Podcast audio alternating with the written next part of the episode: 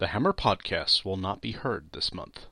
In its place, we give you the following special presentation.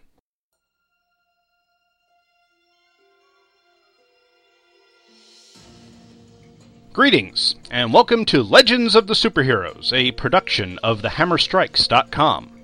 My name is Gene Hendricks, and in this show we'll be exploring the live-action appearances of your favorite comic book heroes.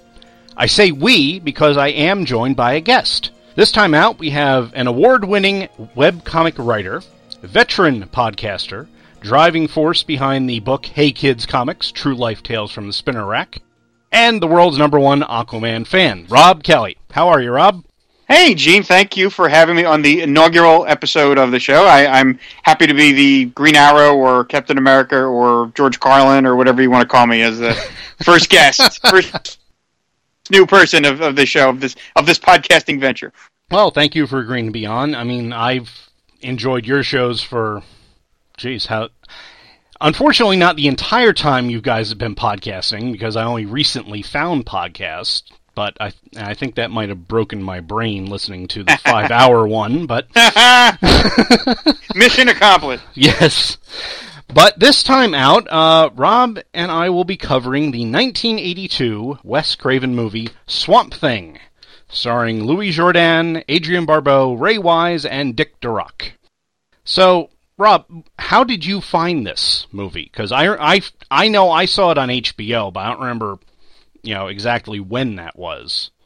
Uh, well, okay, I saw it in the theater. Oh, I, okay. I, I saw it in the theater back when, uh, in the uh, late, very late seventies and early eighties, my father would take my sister and I uh, out every. My sister didn't uh, live with us because uh, she was older and lived mm. with us, so she, we he would take us out every week, and we would do something different. You know, like go miniature golfing or visit my, our uncle or, you know, it was something different every week. But movies were always part of the mix. And so growing up, I saw every major movie that a kid would want to see. I saw, the, you know, all the I saw Raiders, all the Star Wars movies, all the Superman movies. I mean, just everything. It was great. And Swamp Thing, I am sure Swamp Thing was my pick. Uh, I'm sure my father had no interest in seeing Swamp Thing. I'm sure he was just like, oh my, really, Swamp Thing? But, you know, I was like, hey, it's a Swamp Thing movie. Because, you know, nineteen eighty-two, comic book movies were still pretty rare to a younger generation. That is yeah. completely uh, incomprehensible now, of course. But back then, you had to take what you could get. So I was very excited that there was going to be a Swamp Thing movie. So I remember being in a theater and, and seeing it. Oh, wow. So I guess your dad was pleasantly surprised at the uh, the bathing scene then? Well, that's the okay. That I guess we should start off with the story. Is that like yeah. okay? Yeah, that there is two cuts of, of Swamp Thing. There is mm-hmm. a ninety-one minute cut that ran in America, and there's a ninety-three minute cut which ran in Britain. And the one in Britain has the nudity in it. The one in uh, America does not have the nudity. And I uh, many years later, when I was uh, toiling away at a video store. Um, I was, uh, we had like monitors uh, in the store for, for, you know, to put movies on and people, you know, the customers could hear them and whatever. And I was one of the managers and I was there that night. It was like a Friday night. And I was like, I always like to run fun stuff. And I was like, oh, what, you know, what could I run? And I'm looking through all the tapes. And then there was Swamp Thing. And I was like, wow, I haven't seen Swamp Thing in, in forever. Let me put that on. So I put it on. And then I go, you know, I'm whatever, and I go off and I'm putting boxes away or whatever I was doing. And what do I see on the screen but Adrienne Barbeau's naked breast? Like, oops! So I run over and pop the tape out, and I put on whatever else. And I was like, did my dad take me to a movie with nudity in it? Like, that, my, like retroactively, my dad was so much cooler. Uh, I didn't realize, though, that when they put the movie out on V H S and later on D V D, they used the British version. Not the American version. Mm-hmm. So the version that I saw in a theater did not have Adrienne Barbeau topless in it. I wish it had, but it, it didn't.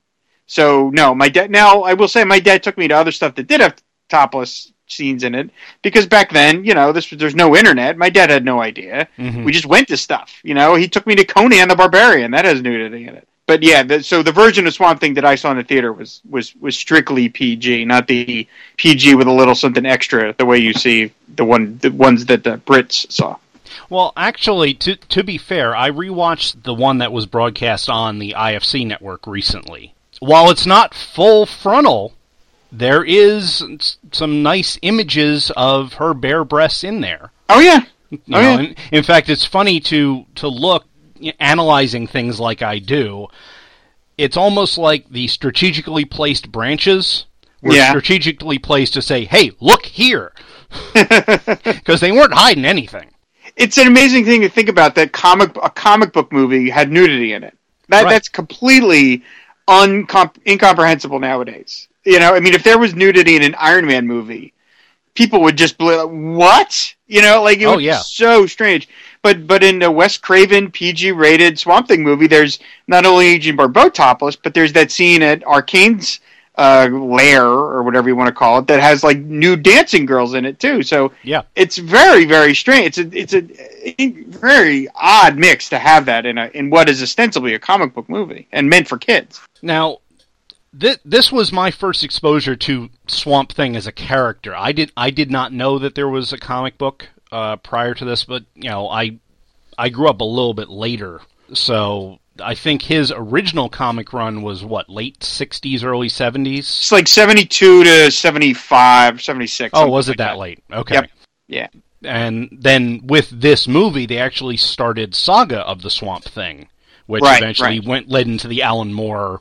Right, world's greatest Swamp Thing stories ever. Yep. Uh, but you you knew this was that Swamp Thing was a comic book movie coming oh, out. Oh yeah, oh I okay. loved Swamp Thing as a kid, and I mean he, he was from the late seventies to the early eighties to the very early eighties. He was, you know, one of these characters who just didn't have a home and just popped up in, you know, D C Comics Presents or Brave and the Bold or whatever. Mm. But I always liked him. I always thought he was really cool, and I bought the Saga of the Swamp Thing when it came out. I mean, Saga of the Swamp Thing I think was started entirely because there was the movie. They had optioned the movie, and D C was just like, we want to have a book, a Swamp Thing book out there because there's going to be a movie. So they just started the series because of the, the movie. And in fact, the cover to Saga of the Swamp Thing number two is a photo cover of Dick Durock as the Swamp Thing. Oh, okay. We should be upfront with the listeners. Anyone that has not seen this movie, it is a man in a rubber suit. There's no way around it. Yeah. you know, yep. It's it's not the high-end special effects. It's got a lot of A-team quality stunts, you know, slow motion, flying through the air, et cetera. But I enjoy it. I really like this movie. You know, even now, watching it as an adult, I just think that they're they got just the right balance. They're not trying to be silly. There are silly parts. They're not trying to be serious, but they're not taking it too seriously either. Yeah, yeah, it's it's a fun B movie. I, I mean, it's mm-hmm. if you look at it from those. From those terms of that, the budget is obviously very low because, as you said, Dick Durock is clearly in a rubber suit with some stuff pasted on him, and then the the monsters at the end, or you know. But if you look at it from that perspective, I think it's a highly enjoyable, and it's it's short too. It's like ninety minutes flat, which right. you know, it, when when something's kind of cheesy, it, it needs to get in and get out, you know, because before you really start like, all right, my patience is worn thin here. But it's the performances are good. I mean, I grew up on Adrienne Barbeau. I still still love Adrienne Barbeau. I just, she's just like one of like the childhood crushes I had, you know, oh, as yeah. a kid, and still think she's great. And the other performer, I mean, Louis Jourdan is is Arcane is he's not bad, but he I mean he was like in his probably fifties when he did it, and I'm sure he knew nothing of Swamp Thing and was just like, oh, this is a comic book, well then I'm gonna just pitch it to eleven. You know, I'm just gonna be super, you know, his all his dialogue is so dripping with sort of cartoony, you know, kind of re- line reads. Um, but Dick Durock, you know, is pretty good as Swamp Thing, and Ray Wise as Alec Holland in the beginning is is good too. So yeah, I mean, it's it's a fun, you know, just very simple little monster movie. Yeah, and I I have to say, Ray Wise, until I saw this movie again recently, I completely forgot he was in here. I, yeah. to, to me, he will always be Leland Palmer from Twin Peaks. Right, right, right. He, that was just a brilliant role for him. But you can see a little bit of that here. Like when his when his sister gets shot and he starts going over the edge, you you can see what what he was doing in Twin Peaks later later on, starting here. Yeah, he's good. It's it's a shame. I had read that he. I mean, I, I as a kid, I never really thought about it, and then later on, I was like, it's kind of odd that they change actors. You know, like why mm-hmm. they make an why why is it Ray Wise and then it's Dick Durock? And the reason for that is because they apparently intended Ray Wise to be Swamp Thing throughout the whole movie, But when they put the makeup on him, uh, then they compared him to Dick Durock, who was an actor but mostly a stuntman. Mm-hmm. They realized visually they were so different that nobody would buy it. Like, you couldn't intercut the stuntman and the Ray Wise Swamp Thing. And so they just basically handed the entire Swamp Thing role over to Dick Durock, which is kind of remarkable because he was just essentially, I don't want to say just as a, in, a, in a pejorative sense, but he was not really an actor. He was a stuntman, and all of a sudden you're handing the title role of your movie to a stuntman. That's pretty remarkable, but they, I guess they felt like they, you know, they had no choice. Yeah, but in this case, I think it, it worked pretty well because for the first first half of the movie, basically, Swamp Thing can't talk. Right. And that goes back to the comics, because originally he was, in his first appearance, what was it, House of Mystery? House of Secrets, number ninety-two. Okay, House of Secrets. It was one of those houses. Yeah.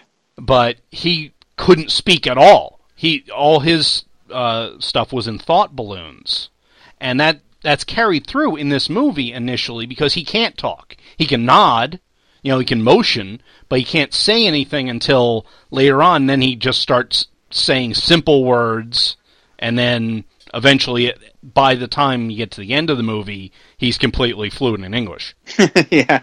Uh, he's, you know, I mean, if you were trying to make time with Adrienne Barbeau, you'd find yourself inspired to talk as well, you know? Oh. And I have to just give a shout-out to, I, I'm going to butcher the last name, but Bennett Choate, C H O A T E, the designer of Adrienne Barbeau's gown at the end of the movie. Oh yeah, oh yeah. yeah Thank she's... you, Bennett.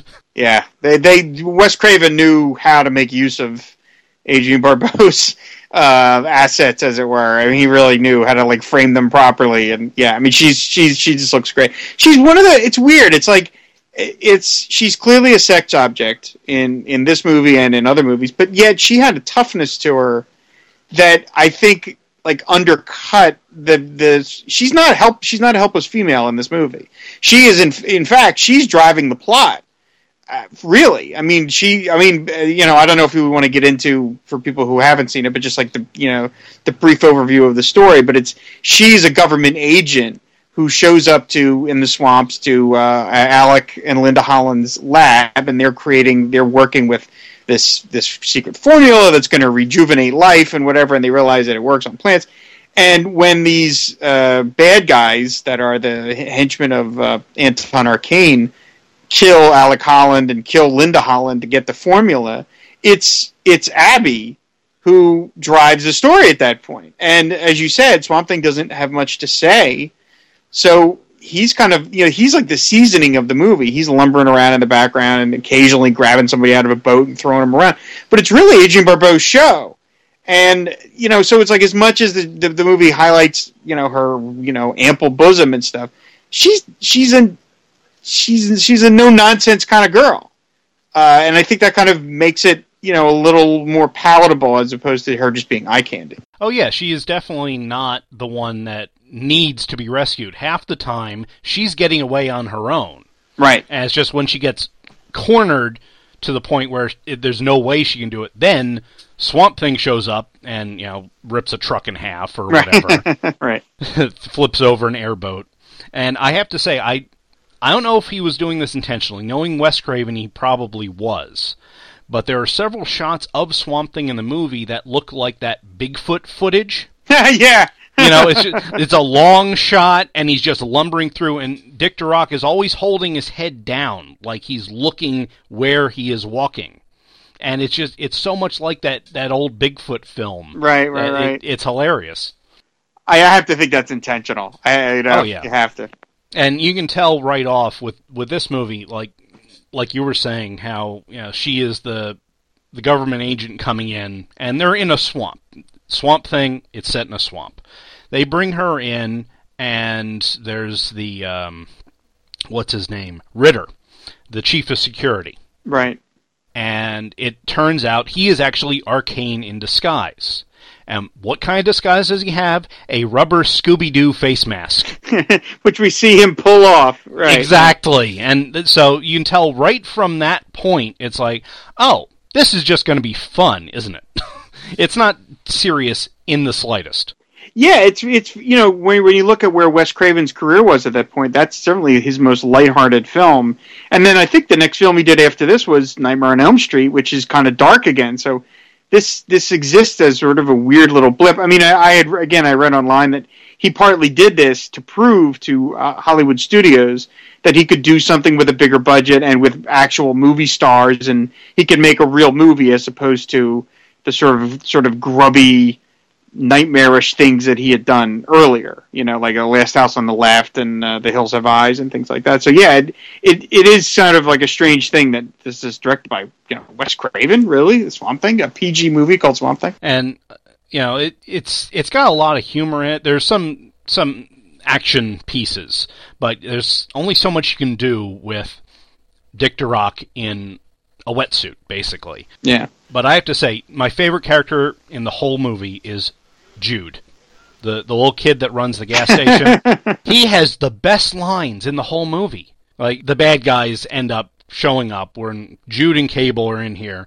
They both dive behind the desk, and she tells him not to be afraid. And he, his his line is, "You better say that to someone whose desk you ain't hiding behind."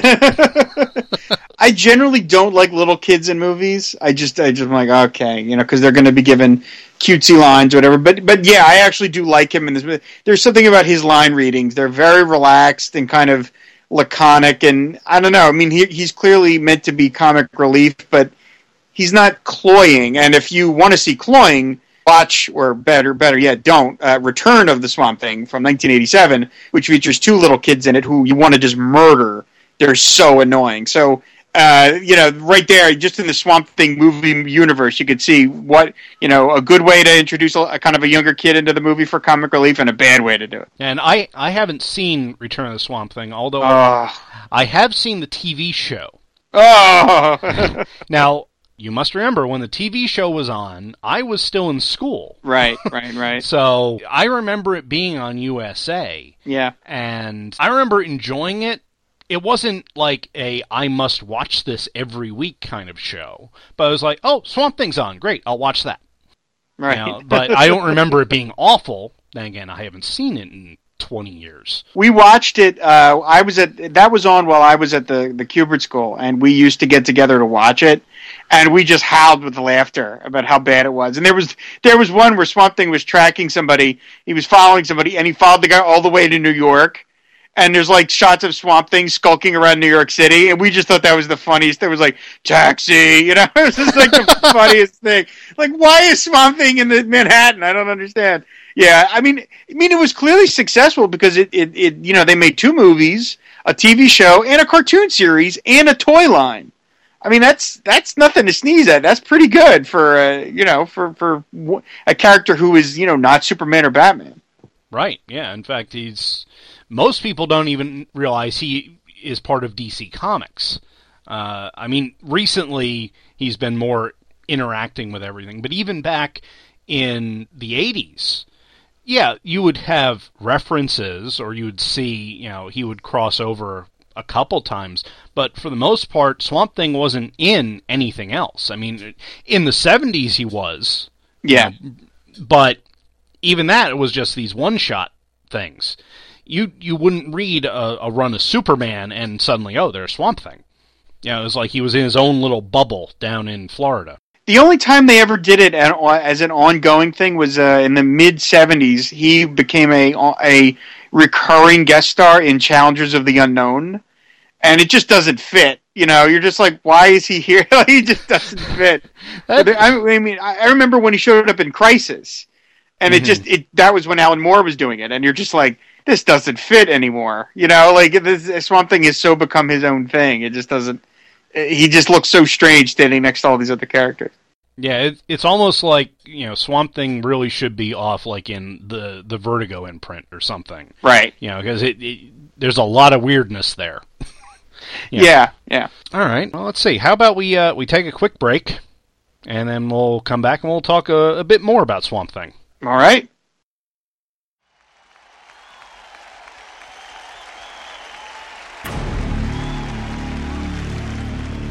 Trennis Magnus punches reality. Comics, movies, and T V shows. Trennis Magnus punches reality. The People's Geeky Podcast. Trennis Magnus punches reality. Celebrating fifty ball-smashing episodes. Trennis Magnus punches reality. Episode fifty, coming July first, twenty fourteen. Only at two true freaks dot com.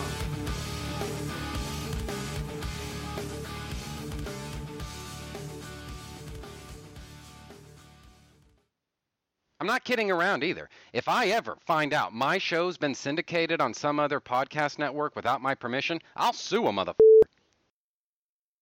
Hey, Gene, we should do a podcast. Sounds like a great idea, Jeff, but what will we talk about? How about a superhero that we both love? Perfect. Someone like Thor or Captain America? Uh, both great choices, but um, I think they're being covered by somebody else already. Wait, I've got it. What about the Protector of the Universe? Like Voltron? No, no, no. The guy with the jewelry that lets him create whatever he wants. Ah, Green Lantern, nice. Close. No, this guy has cosmic awareness. Captain Marvel? Almost. I mean, Quasar. Ah, Quasar. Who doesn't love a good Quasar? Tune in to the Quantum Cast, covering all things Quasar. Yes, that's right. You can find us at quantum bands dot blogspot dot com.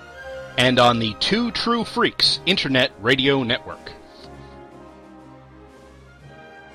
Yeah, that, that didn't sound scripted at all, did it? Coming soon on Two True Freaks. Beware the Beast Man. A month-long celebration. For he is the devil's pawn. Of one of the greatest science fiction series alone among God's primates of all time. He kills for sport, or lust, or greed. Covering all the films. Let him not breed in great numbers, for he will make a desert of his home and yours. All the comic books. Shun him. The toys. Drive him back into his jungle lair. The entire phenomenon that was. For he is the harbinger of death. The planet of the Apes. Planet of the Apes, a month-long event, coming soon, only at two true freaks dot com. And we're back.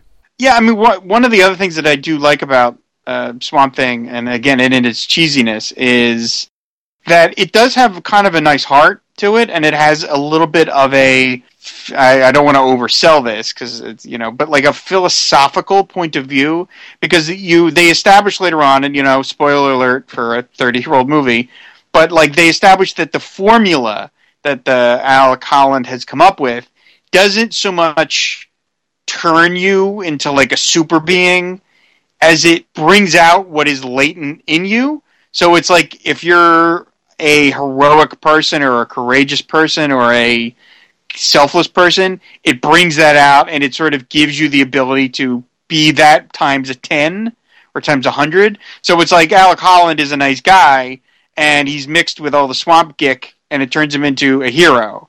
Now later on in the movie, when uh, spoil again spoiler alert, when Anton Arcane takes the formula, it turns him into just a horrible monster. You know, in an in an even worse monster suit. You know, I mean, you can practically see the zipper going up the back. It's so bad, but like it turns him into just a raving, uh, monstrous, mindless creature.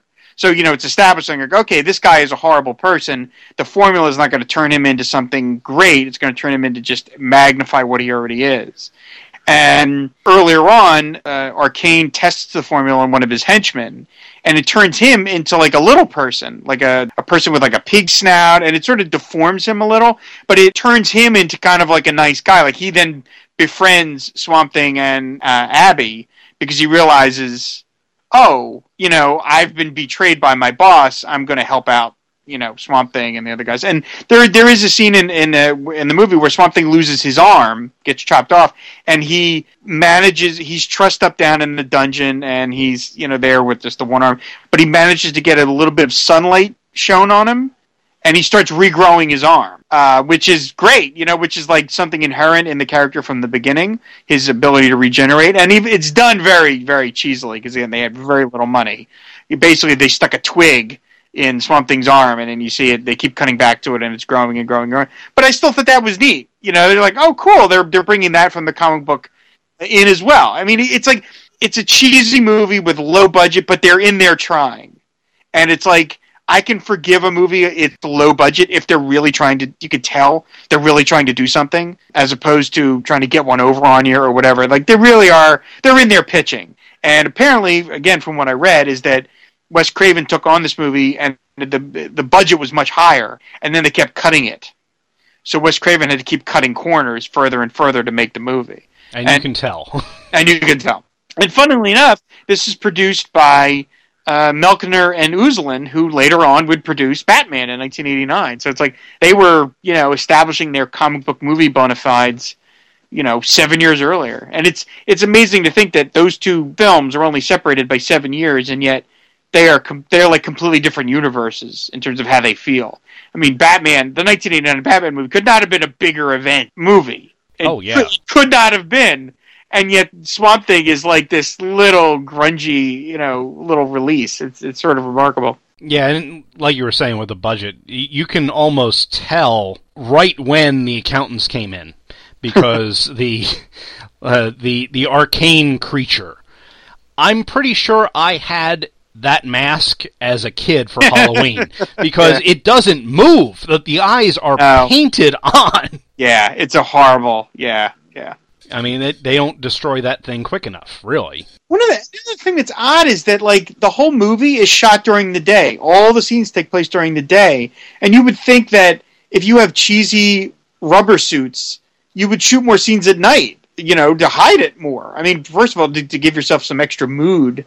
But just to also hide the costumes more. You know, if the lights are off, it's harder to make out that, you know, oh, look at that. You can tell the little rubber creases on people's elbows and stuff. So that's kind of a strange thing that, to, that the whole, virtually the entire movie is shot at during the day. Yeah, and at least put a blue filter on it or something. Pretend it's night. Yeah, like right. In yeah, the shoot fifties. Day for night. Yeah, shoot day for night. I don't. Yeah, it's that's very strange. I um this there apparently is a commentary track on the D V D from Wes Craven, and I want to find that and, and listen to it because he probably has some really interesting stories about about shooting it. Um, I have I've I just have never gotten around to buying it, but I would almost buy a D V D of Swamp Thing just to hear uh, Wes Craven talk about it. There's probably some really interesting stories, and you know, one of the things I loved about Swamp Thing when it was coming out is the the poster. The oh, poster yeah. is gorgeous. This beautiful painting, I, which is set at night, oddly enough. Um, of Swamp Thing coming through the swamp, and he's holding Adrienne Barbeau, who looks just fan- I mean, they made her boobs even bigger in the painting, which is not surprising. But it's a it, the painting is just like a classic movie poster painting, and if you and it ran on the inside covers of like every D C comic for like three months, and I remember seeing them like going, "Oh man, you know, I can't wait to see this movie." You know, it looks so cool. All right, well, I'm I'm pretty sure that for the movie that's it's it's what thirty-two years old now. Now yeah. I, now yeah. I really feel old. You feel old. I just said that I saw it in the theater. I wasn't going to go that far, but if you wanted to bring it up, sure. It was plate night. It was wonderful. Roosevelt told us to go see to the movies. You know, like oh my god, there was a newsreel, there was a cartoon. It was great. All right, well, I think we're going to wrap it up th- on that note. As Rob gets his wheelchair and goes out. Well, thank you again for, for being here, Rob. I really appreciate it. And uh, why don't you tell the people where they can find you on the uh, the internet and on the airwaves? Uh, on the airwaves, of course, is the Fire and Water podcast, which you can find on iTunes and Stitcher and on our, our blog, which is fire and water podcast dot blogspot dot com. And I, of course, run uh, the Aquaman Shrine, which is aquaman shrine dot net. And as Gene uh, very generously mentioned, there's my book, Hey Kids Comics, True Life Tales from the Spinner Rack, which is available on Amazon. And there's also my webcomic, uh, which is Ace Kilroy, which you can find uh, uh, uh, online at ace kilroy dot com in print form and on Comixology in digital form. And I would suggest that everyone listening to this check all those things out, uh, especially Hey Kids Comics and Ace Kilroy. They are both excellent productions. Thank you very much. Well, thank you, Rob, and uh, thank you for listening, everyone. I'll catch you next time. Legends of the Superheroes is a production of the hammer strikes dot com and focuses on examining live-action versions of superheroes. If you have any questions, comments, or suggestions, please send an email to legends at the hammer strikes dot com. Please look for The Hammer Strikes on Facebook and Google Plus. Part of the Two True Freaks Internet Radio Network.